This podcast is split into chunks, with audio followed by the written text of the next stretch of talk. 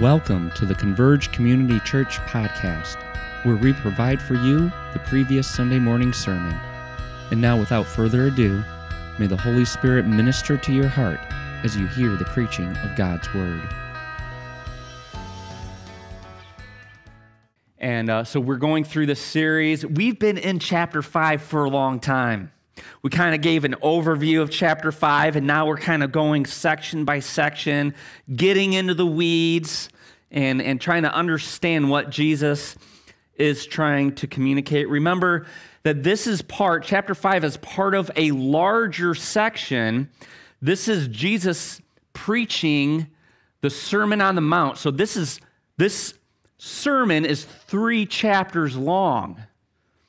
So we kind of jokingly said, wow, you know, we, uh, us ministers up here at the podium, we can go a long time, right? Um, so did Jesus. Um, so this is a long sermon, and we're just taking our time going through it. And Jesus starts this sermon. So let's let's just kind of set the tone or set the picture here.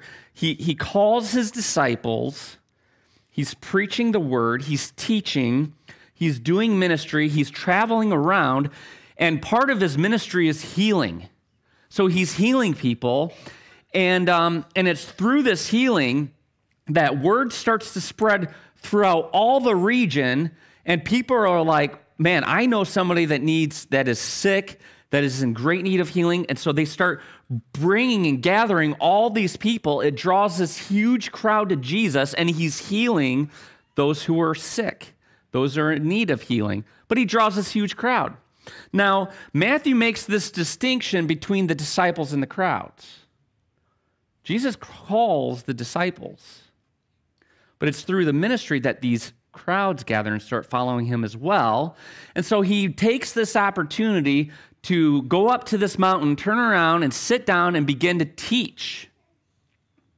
And he's speaking basically to two audiences. He's speaking to those he called as disciples, but he's also teaching these crowds as well. And through that, he starts in a, I would say, in an uncharacteristic way. He starts with these beatitudes. Beatitudes means these blessings.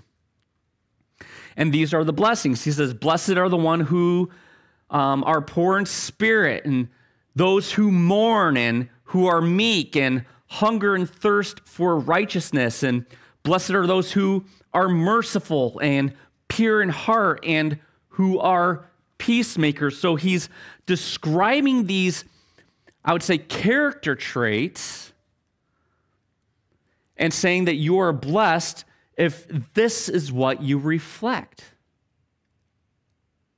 if this is this is how you carry yourself, if if this is the heart. And what he's saying here is, he's pointing to this, that this is this is the heart of the promised king. This is the king's heart. This is this is Jesus's heart. And so the call is, in Matthew, what we're seeing here, the, the broad idea or the main idea is to follow the promised king into his kingdom, his heavenly kingdom. Well, in order to do that, we must have a heart like our promised king. That's the way in which we are to follow him, in heart. So this is the character or the character or the heart of Jesus, the promised king. And we are to follow the same path. Blessed are the poor in spirit, for theirs is the kingdom of heaven. And that's basically a summary of these blessings or this or the character traits that Jesus unpacks for us. So then after that, he tells his audience that unless their righteousness exceeds that of the scribes and the Pharisees, they will never enter the kingdom of heaven. So here's the poor in spirit enter the kingdom of heaven. But unless your righteousness, he gets to righteousness, unless your righteousness exceeds that of the Pharisees and the scribes, you will never enter the kingdom of heaven. So you're thinking to yourself, wait a minute, what is he saying here? Because the scribes and the Pharisees, they, they followed the law to the T. They invented laws and policies and procedures in order to follow the Mosaic law even better than anyone else. And so what is Jesus saying here? And the question is, what does he mean by exceeding when it comes to righteousness? And so we, we think of exceeding as maybe being better or doing it even more perfect, right? And that's not what he's saying. How can we exceed the righteousness of the scribes and the Pharisees? Well, wonderful thing is Jesus gives us some examples of what he means. And that continues on in verse twenty-one. So, so he says in verse twenty, unless your righteousness exceeds that of the scribes and Pharisees, you'll never enter the kingdom of heaven. And then verse twenty-one and continuing on explains what he means by that. So here's verse twenty-one. You have heard that it was said to those of old, you shall not murder, and whoever murders will be liable to judgment. It's the law. That is good. Don't murder. Yeah. That's what the Pharisees and scribes, they don't murder. But I say to you that everyone who is angry with his brother will be liable to judgment. So what he's doing here is, is describing what he means by exceeding. And it's not just doing more or, or performing the law outwardly, but what he's doing is getting to the heart. And he does this again and again. Jesus is setting the bar higher when it comes to their righteousness. So the Pharisees, the scribes, they do this well. Okay, so the, the standard is high there with the scribes and the Pharisees. Jesus is going higher. And here's why. Because it's not just about performing the law. It's about the heart behind following the law. So a great example of this, we can just go to small children. We do this too, but we can go to small children, right? And it says, should I name names? Whoever it is, I'm not going to name names, brush your teeth. All right. Or whatever it may be. Clean your room. Okay, Dad. Whatever. Get off your phone, right? So, so you see that response compared to, hey, no problem. Glad to, right? You laugh like, like, like I've never heard that before in my life. Me neither. No, just kidding. But you can kind of, you, you can definitely, the response they're going to, they're doing it. They're obeying the law, but it's the heart behind the law. And this is what Jesus is getting at here. And so he's giving these examples, and we're like in the midst of these examples, right? So about anger, about uh, adultery, um, that it's not just adultery, but it's the um, the intent, lustful intent of the heart is adultery, about divorce and remarriage, about taking oaths. He's taking these things from the Old Testament, and he's pointing them out. Here's what the law says. I'm challenging you to go deeper. And it's not about just performance. It's about the heart. Okay? So that's where we've been, and actually where we're going to continue. Because this is the last section here. We're finally going to get out of chapter five. But through this, boy, I, I don't know about you, but man, uh, Jesus has been stepping on my toes. This is not an easy, this is not easy. This is this is some some hard sayings. And it pierces to our heart and our souls, because it's not e- it's it's easy for me to point out there and be like, yeah, them, you know, I can kind of sit next to Jesus and look out to the crowd and the disciples and like, yeah, what he said. No, he's he's speaking to my heart as well. I think he's speaking to all of our hearts. So that's how we need to hear this this morning. So let me give you the main idea. I've broken this down into two sections of what he's talking about here. I'm going to read it to you here in a minute, but here's the main idea. The promised king, Jesus, is calling all his followers to resemble, resemble him to reflect him by practicing extraordinary grace and love towards enemies. Okay, that's a, it's a mouthful, so let me read it again. It's up there, but you can, I'm going to say it slow, so if you're recording this, writing it down, the promised king, who is Jesus, is calling all his followers to resemble him by practicing extraordinary grace and love towards enemies. So with that, let's read Matthew chapter five, verses thirty-eight through forty-eight. If you would stand with me in honor of the reading of the word, I'd like to do this. Plus, it maybe wake, wakes you up a little bit. It says this, verse thirty-eight, you have heard that it was said, an eye for an eye and a tooth for a tooth. But I say to you, do not resist the one who is evil, but if anyone slaps you on the right cheek, turn to him the other also. And if anyone would sue you and take your tunic, let him have your cloak as well. And if anyone forces you to go one mile, go with him two miles. Give to the one who begs from you, and do not refuse the one who would borrow from you.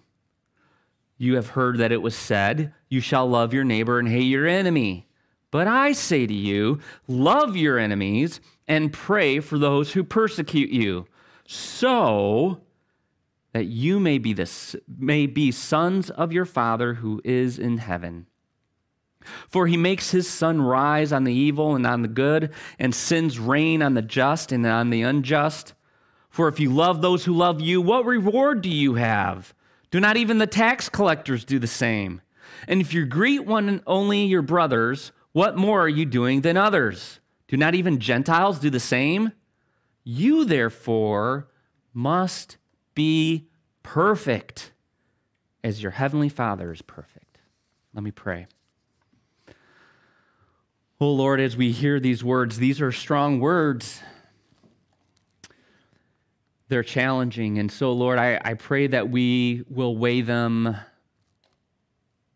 that, um, that we would, would hear them and weigh them um, in a way that that you're speaking them to us, Lord, so that we wouldn't just water them down or excuse them or justify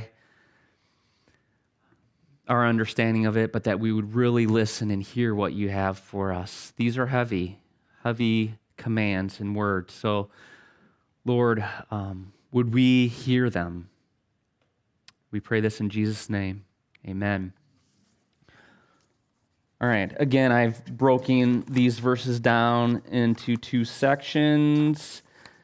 The first is verses thirty-eight through forty-two. And to summarize what this is, these verses, this is it right here. Number one, instead of justice, Jesus calls his followers to extraordinary grace. All right, so how does this look? Matthew chapter five, let's just look at the first verse, verse thirty-eight.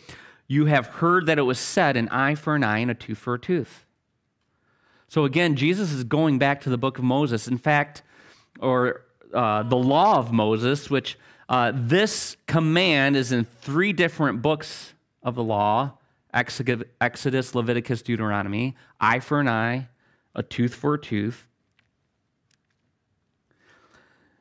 And it's among a list of commands about how Israel is to set up their nation. So if you remember, God brings them out of Egypt, and he's building a nation.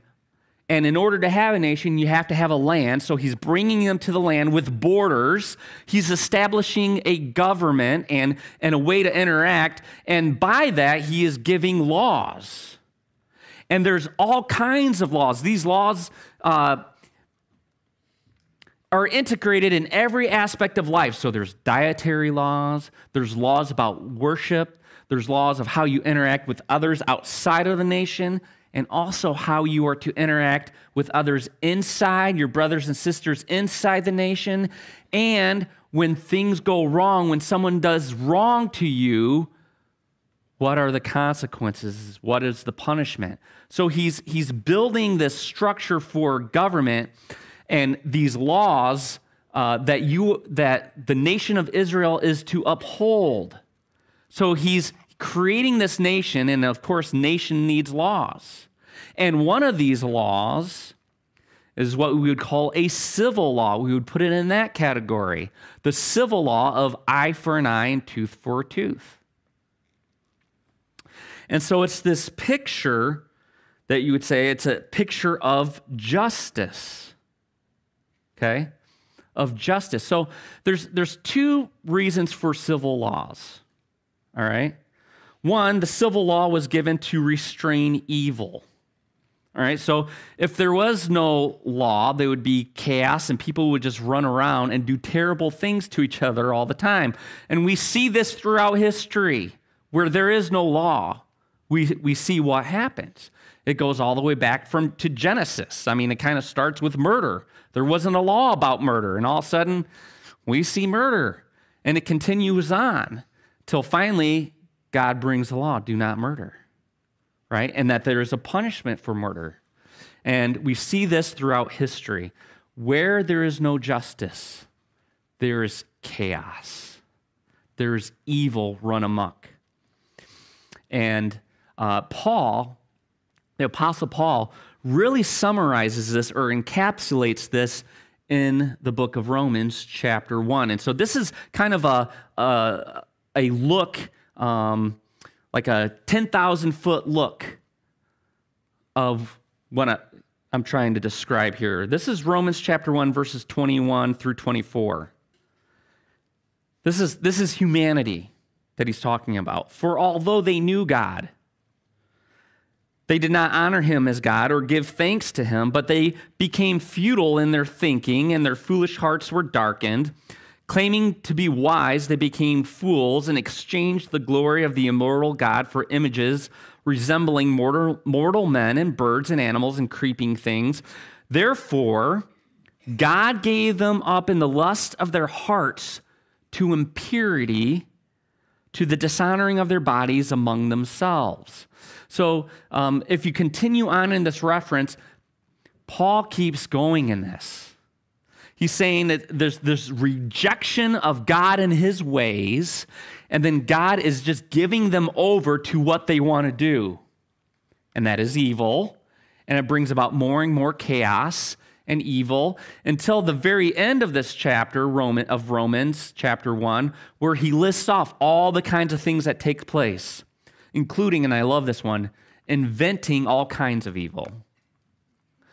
So not only are they just doing the evil that they normally do, they're they're you know they're going outside the box and inventing ways of doing evil, and that's what tends to happen in humanity where there is no justice, where there is no law, chaos ensues. And so God gives the law, and he's giving this law, an eye for an eye and tooth to tooth. Uh, tooth for tooth, to restrain evil, saying, listen, if you do evil, do you wrong, there's going to be consequences. And in that, there's a restraint. Also, though, well, yeah, there's a second purpose of the law, and that is to administer justice. To administer justice. So when evil is not restrained and someone is harmed in some way, because you can't perfectly restrain evil, it is going to seep out. It is going to happen. Uh, when someone is harmed in some way, the civil law is designed to make right the wrong that had been done. Okay, so we, we see that today. Um, and this is what Jesus is referring to when it comes to an eye for an eye and tooth for a tooth. Here's the wonderful thing of what it's describing here is that the, the punishment is supposed to equal or uh, be in proportion to the crime. All right? So instead of going extreme where it's um, life for an eye or, you know, your arms for your tooth, right? That's a little bit of a misproportion there. It's the it's um, the kind of the idea, you know, with little kids where the, the little kid, they're sitting in the back seat of the car and the other one smacks the other one. And he's like, don't smack me. And so he smacks him a little bit harder. And the kid's like, well, I'm going to smack you even harder, right? And and that ex- escalation comes up, right? This intensity. And so um, it's this picture, though, of when it comes to justice, that it's not overextending what is required when it comes to punishment. So the punishment must be in proportion to the crime. So, um, you know, we we have that the statue of justice, right? Um, and the scales, and the hopes is, is in our justice system that the scales are balanced in a sense of justice, that the punishment fits the crime. And so that's what this law was meant for. Um, and here's the thing, it reflects God. It reflects God as perfectly just. He doesn't require less than what is deserved, nor does he require more from the trespassers than deserved. Therefore, an eye for an eye and a tooth for a tooth is a proper example of God's perfect justice he bestows on sinners. Now, the question is, is how does that work? How does that work? How does God balance justice with what we'll see here as grace? And we will hopefully get to that at the end of this message. But the point is, is that there has to be balance. And that balance reflects God's justice. Okay, so here's, that's That's the Old Testament. That was the Mosaic law. Now in verse thirty-nine, Jesus says something quite surprising. He says, but I say to you, this is verse thirty-nine, do not resist the one who is evil, but if anyone slaps you on the right cheek, turn to him the other also. And if anyone would sue you and take your tunic, let him have your cloak as well. And if anyone forces you to go one mile, go with him two miles. Give the one who begs or demands. Is that in there in the passage? I put that in mine, yeah. And that's that's mine, parentheses. That's my, uh, to help us understand what he means by begs. Give to the one who begs or demands from you, and do not refuse the one who would borrow from you. So this is the surprise. This is where we should take the step back and ba- say, wait a minute here. Justice, justice is good. We like justice. We want justice. You're calling us something different. This is contrary to what we just heard from the law. And so what is Jesus doing here? Well, I think he's calling us back to and, under, um, and reminding us of verse seven, where he said, blessed are the merciful. Blessed are the merciful, for they shall receive mercy. And this is what Jesus is calling us to. He is calling us to mercy because that is his heart as well. That's what he's unpacking for us. He's calling us to mercy because that is his heart. He has shown us mercy. You see, as sinners fall short of the glory of God, we deserve God's wrath. Romans chapter five tells us this in verse eight and nine. But God shows his love for us that while we were still sinners, Christ died for us. Since, therefore, we have now been justified by his blood, much more shall we be saved by him from what? How, what are we saved from? The wrath of God. We were sinners. We deserve God's wrath. God, through Jesus, withholds his wrath. This is a wonder description of God's mercy towards us sinners. He, we, he withholds wrath. He is merciful to us. And so this is the heart of God. And if this is the heart of God, and if this is the heart of Jesus, our promised king, we are to follow him with that same heart. So, blessed are the merciful. We are called to be merciful, for they shall receive mercy. Now, this might sound pretty extreme, but it still falls short to how extreme Jesus' command really is. Notice that we are not just to, so so here's the examples. You can jump to this, Ian, uh, verses thirty-nine through forty-one. I have these uh, this pass, sections of this passage underlined. Notice how he describes what we are to do. So this is chapter five, verses thirty-nine through forty-one. Right? Do not resist the one who is evil. So that's the principle. Do not resist the one who is evil. Now he's going to describe what that looks like. It says, turn to him. If, if he slaps you on the cheek, turn to him the other. If anyone would sue you and take your tunic, let him have your cloak as well. And if anyone forces you to go one mile, go with him two miles. So notice this. It's not when somebody mistreats you or does something to you that you just forgive and walk away. What's he saying? He's saying you are to respond in a different way. You are to act. You are to move in a different way. So this is the distinction between mercy and grace. Okay?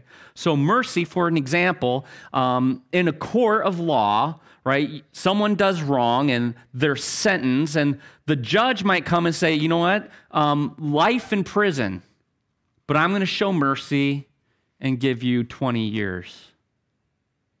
It's showing mercy, or whatever it may be, you know, f- five, five years in prison, but you know what? You've, you've already been in for four, so we'll just give you one more and then you can be on probation or whatever. Like, that's showing mercy. It's, it's giving someone Um, it's, what is it? Not giving someone what they deserve, right? This is what they re- deserve, but we're not going to give it to them.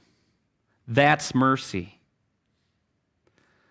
Jesus goes beyond that, and he's telling us to go beyond that as well, to show grace. And so grace is not just not giving someone what they deserve, it's actually giving them something they don't deserve. It's giving something that they don't deserve. They deserve wrath. They're going to get something else. And this is what Jesus is calling us to. This is the picture when he says, when someone slaps you in the face, give them the other. Or um, if they sue you for your tunic, you give them your cloak. Or if they make you go a mile, you go an extra mile. He is telling us we are to display or give grace to those who don't deserve it, who are mistreating us and therefore deserve justice. And he's telling us as followers, we're not the ones to impart justice. We are called to impart grace. This is what he's saying here.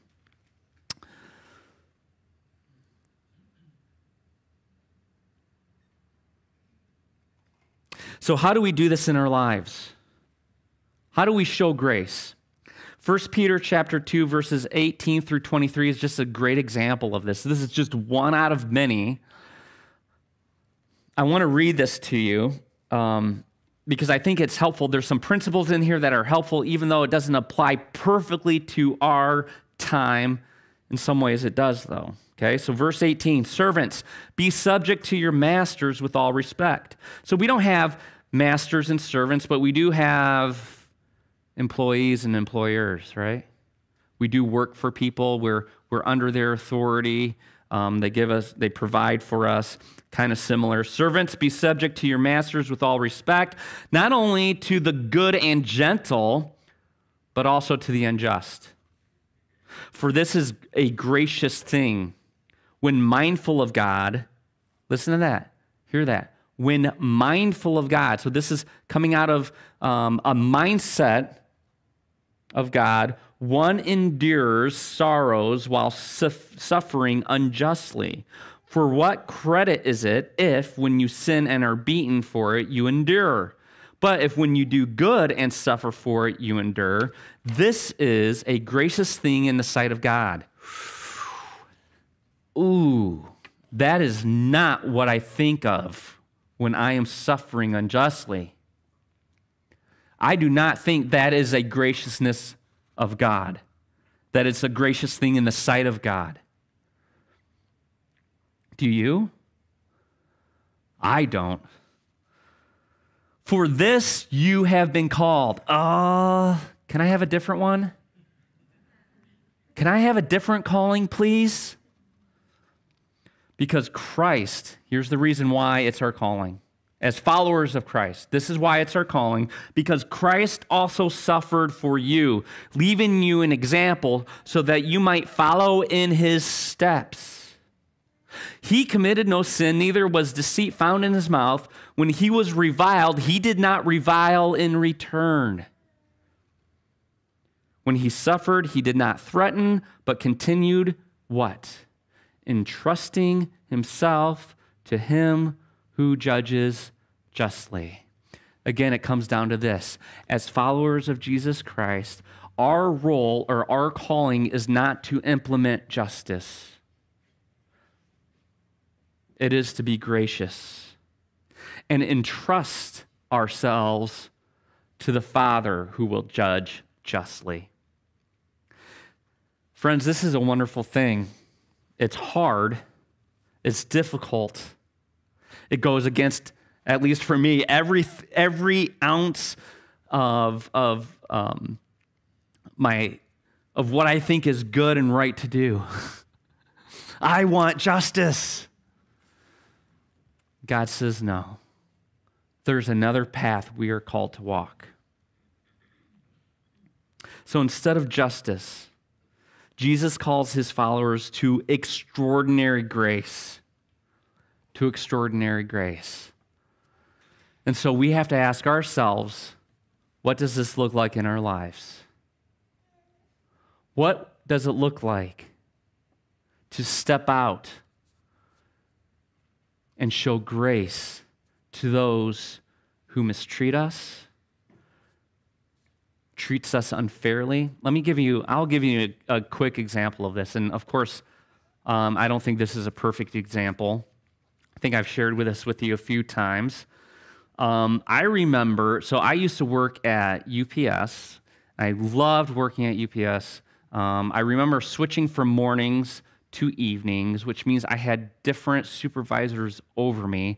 And as I was, um, I was there for quite a while, which means that there was things that I knew, and I was even older than some of these supervisors that were over me, which caused some conflict within my heart, right? Of who knows better.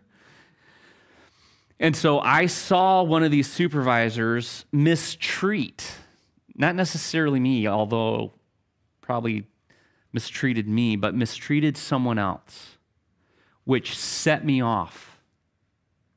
And from then on, um, my perception of the authority of not just that supervisor, but all those supervisors in that evening, my perception of them changed, and I turned into um, a rebel, let's say, where I wasn't going to listen to anything any of them said. I, I was I was I was pretty angry, and uh, justifiably so. No, but I thought I was justified because of how somebody was mistreated and how this person treated. So, so it spread within me. I was bitter. I was upset. And so I remember once walking with another guy, and, and it was at the end of the night, and we're, we're kind of like just kind of talking and interacting while we're doing our work. We weren't doing it as quickly and as efficiently as the supervisor wanted us to. And so we got called out on it. And I looked over at him, this is bad. Oh my goodness, this is a pastor. And I turned around and didn't say anything and just kept moseying on, which infuriated this this uh, um, the supervisor. All right, so what happens later that night? I think it was the same night. I can't remember. I'm sitting in this office doing some work, and he comes in, and he is angry. And so he goes off on me. He just tears into me. And he goes, I'm writing you up. And I'm like, go for it. No, I didn't do that. No, as actually, though, what happened was when he was laying into me, um, I'm like, wow. Um, I call myself a Christian. Because he was, it wasn't that he noticed that I was not listening to him, but also some of the other supervisors who actually were pretty nice supervisors. And so he was calling me out on all this, right? So, I mean, it was like boom, boom, boom, boom, boom, boom, boom. And it just weighed heavily on me. And I said, here I am supposed to be a follower of Jesus. And look at the kind of example that I'm, that I'm, I am. And so, like, right then, God convicted me, and so I, and this is not me, but I told him, I said, you know what? You're right. And he's like, what? And I'm like, yeah. I'm like, you're right. I acted like a jerk. He had a different word, but I can't say that here. But I was like, I have been acting like a jerk. You, you need to write me up. I'm okay with write, you write me up. I'm not, I'm not saying this to get out of that. Write me up, but, but I'm going to work at this. And I think it kind of took him back that I would do something along those lines, but that's not the point. The point is, is I started to have to change. And I was determined no matter what they did or how they mistreated me, I was going to respect them as my authority in various ways and be very intentional about it. And and and I worked at that, even though sometimes it was hard. So here's, that was kind of a long illustration, but here's my point in this, is that there are specific things that we can think of in our lives where we can show grace to others, whether it's something simple as someone cutting us off or being angry, or stepping in front of us in line, or whatever it may be, throughout our days where we feel like we're being mistreated, this is what God is getting to. Where is your heart? Where is your heart? Do you want to implement justice and retaliation? Or is it grace and mercy? All right, number one. That was number one, right? That was a long one. Here's the second one. This comes from verses forty-three through forty-eight. Love your enemies is a perfect reflection of our Heavenly Father. Loving your enemies is a perfect reflection of our Heavenly Father. So Matthew chapter five, verse forty-three, you have heard that it was said, you shall love your neighbor and hate your enemy. Now, if you go back to this command, it's not, um, Jesus is not quoting here. We talked about this in Sunday school. It does say to love your neighbor. It doesn't say hate your enemy.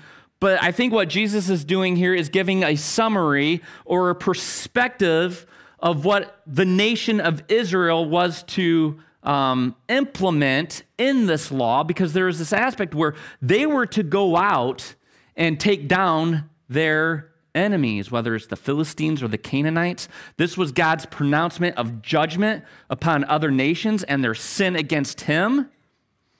Okay? So it's basically God's enemies are, are Israel's enemies.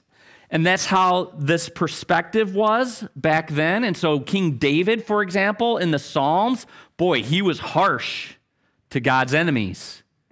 He said some pretty harsh things to them. And so that was like the mentality of the time. And Jesus is going, you know what? I'm calling you something different. It says love your en- or love your neighbors and hate your enemies. This is what I say. Right? Verse forty-four, but I say to you, love your enemies and pray for those who persecute you. So here Jesus gives one of the most challenging and difficult commands. It goes against every inclination in our hearts. It doesn't make sense. It is not the way we do things, especially even if we look into our culture. And so here's the interesting thing. I was trying to find an example. What does this look like? And I mean, I was I was searching. I was thinking of a real time, right here, where do we see this in our day? To love your enemies and to pray for those who persecute you. It was hard to find. I was thinking back to a movie, and I couldn't remember the movie, but uh, Pastor Jeff and Cindy, I know you guys watched it. Couldn't find it, and I didn't feel like calling you guys. But Um, I, I found this wonderful example. Um, it's an article. It was from two thousand ten. So I'm going to read this to you because I think this is really powerful. Um, here's how it starts. Forgiving someone is perhaps one of the most challenging things to do, especially when the damage that is done is permanent. However, Mary Johnson found it in her heart to forgive a criminal following his release from prison in two thousand ten. Johnson previously shared the tragic day she lost her only son, twenty-year-old Lamarian, Lamarian Bird, Bird is his last name. At the time, someone called her at work and said her son's body was at the morgue. After police confirmed that the deceased man was Bird, Johnson's world went black. After three days, she found out her murdered. Uh, after three days, she found out who murdered her son. It was a sixteen-year-old boy named O'Shea Israel. Johnson's son was shot in the head during a party in Minneapolis, Minnesota, and Israel was the man who pulled the trigger that led to his death. She said, here was I, a Christian woman, full of hatred.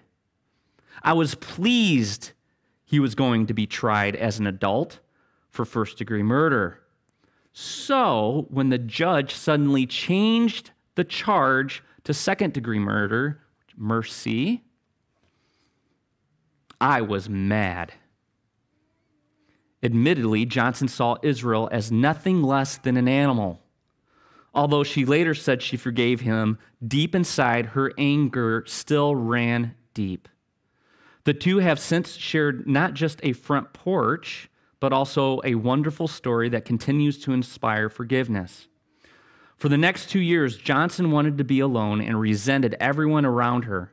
Then one day, she came across a poem about two mothers, the mom of a murder child and the mom of a murderer. The piece of literature moved her in ways no one else could. In fact, she envisioned an organization that would support mothers whose kids were murdered and those whose children were murderers. I knew that I would never be able to deal with these mothers if I hadn't really forgiven O'Shea, she said.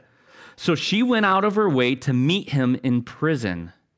Johnson and Israel talked for hours. And during this time, she saw how sorry he was. And after that, she was able to find it in her heart to forgive the man who murdered her son. Hoping to help the boy even more, helping, hoping to help the boy even more. Not just forgiving, not just mercy, but grace. Hear this. Johnson organized a welcoming party for Israel after his time behind bars. Israel was a different person and wanted to share his story with others, hoping to be a beacon of hope. I couldn't believe he wanted to do this, Johnson said. He is my spiritual son. Did you hear that? Mercy, forgiveness. Jesus demands more. Grace. He is my spiritual son now. It's not easy for us to stand next to each other again and again and share our story, but I say to other mothers that talking and sharing your story is the road to healing. Friends, this is what it looks like. This is an example in today's society of loving your enemies. This is a follower of Jesus Christ who did not do it perfectly, did she? This was painful. This was hard. And God had to take her on a journey to take that hardened heart towards this young man who took her son's life, to take that heart of stone and make it into a heart of flesh, that she may forgive him, to show mercy, and also to show grace. To show grace, to celebrate him coming out of prison with others showing grace. It actually says in the article too that uh, she she um, gave him the house next to hers for him to live in. This is showing grace and love to your enemies, and this is what God is calling us to do. So, how does this look? How does this look in our own lives? Romans chapter twelve, verses seventeen through twenty-one says it this way, "Repay no one evil for evil, but give thought to do what is honorable in the sight of all." So it starts with doing what is honorable in the sight of all. If possible, so with all of our strength, whatever is possible, so far as it depends on you, live peaceably with all. With all. No exceptions. Beloved, never avenge yourselves. Okay. But leave it to the wrath of God. Give it to him. For it is written, vengeance is mine, I will repay, says the Lord. To the contrary, instead, if your enemy is hungry, feed him. If he is thirsty, give him something to drink. For by doing so, you will heap burning coals on his head. Do not be overcome by evil. Do not be overcome by evil. How are we overcome by evil? What happens when we are overcome by evil? We retaliate. We hit back harder. And so the cycle of evil continues. Jesus is calling us to break the cycle of evil by loving our enemies. This is our call as followers. It does not make sense in our sensible minds. The world would say that we are justified in retaliating and hitting back, but Jesus walks a different path. He walked the path of mercy and grace to his enemies, and he's calling us to do the same.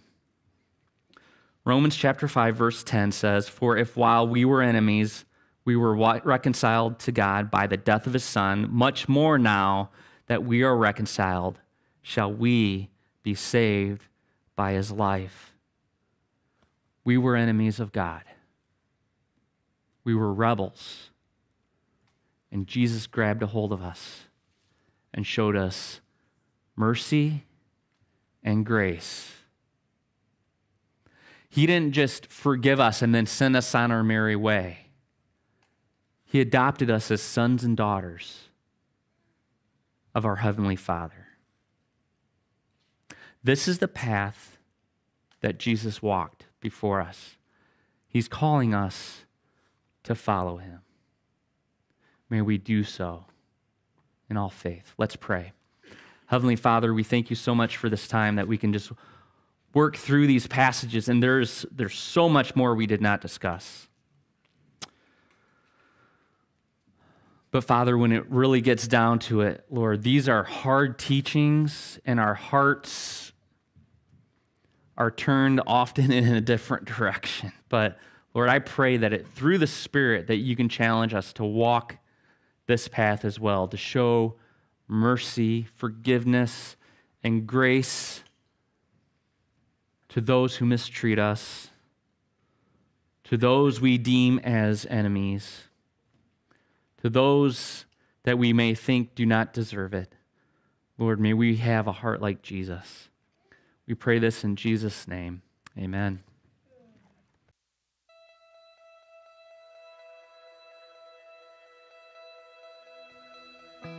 We hope you enjoyed this week's sermon. Make sure you come back next week to hear the next message in our series.